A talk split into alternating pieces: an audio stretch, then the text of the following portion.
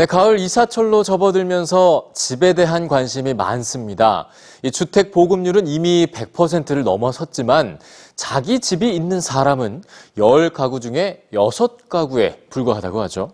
자, 이런 불균형은 일본에서도 마찬가지인데요. 그 대안을 버려진 집들에서 찾은 대학생들이 있습니다. 뉴스 뒤에서 만나보시죠. 일본의 한 마을 풍경입니다. 이곳에는 더 이상 사람이 살지 않는데요. 1990년대 말 부동산 시장에 거품이 빠진 일본에서는 빈집이 늘어왔습니다. 일본 국토성이 2014년 조사한 통계에 따르면 일본 전역의 빈집은 820만 채로 7채 중한 채가 빈집이고 이는 매년 약 20만 채씩 증가하고 있는데요. 더구나 빈집이 범죄의 온상이 되면서 사회 문제로 떠올랐습니다. 지방도시는 훨씬 심각하죠.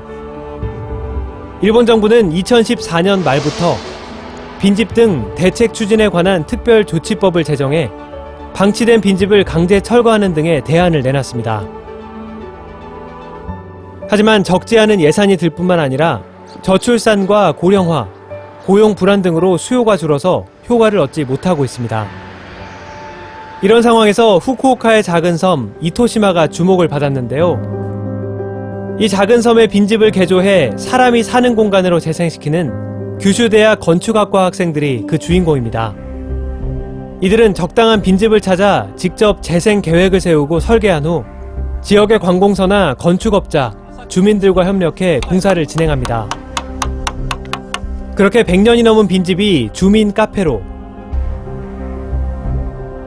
흉한 민가는 방과 후 교실로, 버려진 상점은 학생들의 공동주택으로 사람을 위한 공간으로 바뀌었습니다.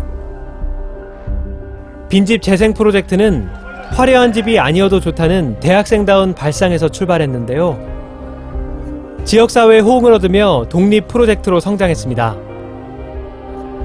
빈집을 부숴 없애지 말고 재생해서 사회적 약자에게 제공하면 지역사회도 살아난다는 생각이 많은 이들의 공감을 얻은 것이죠. 한편 예술가들이 중심이 되는 마을도 있습니다. 아이치현의 스시마시에서는 다양한 분야의 예술가들이 적은 예산으로 빈집을 재생해 사람이 사는 공간으로 바꾸어 나가고 있습니다. 헌집을 허물고 새 집을 짓는 것만이 주택 문제 해결을 위한 정답은 아닐 겁니다. 사람이 살 수 있는 공간으로 재생한다면 최소한의 비용으로 최대의 효과를 낼 수 있을지도 모릅니다.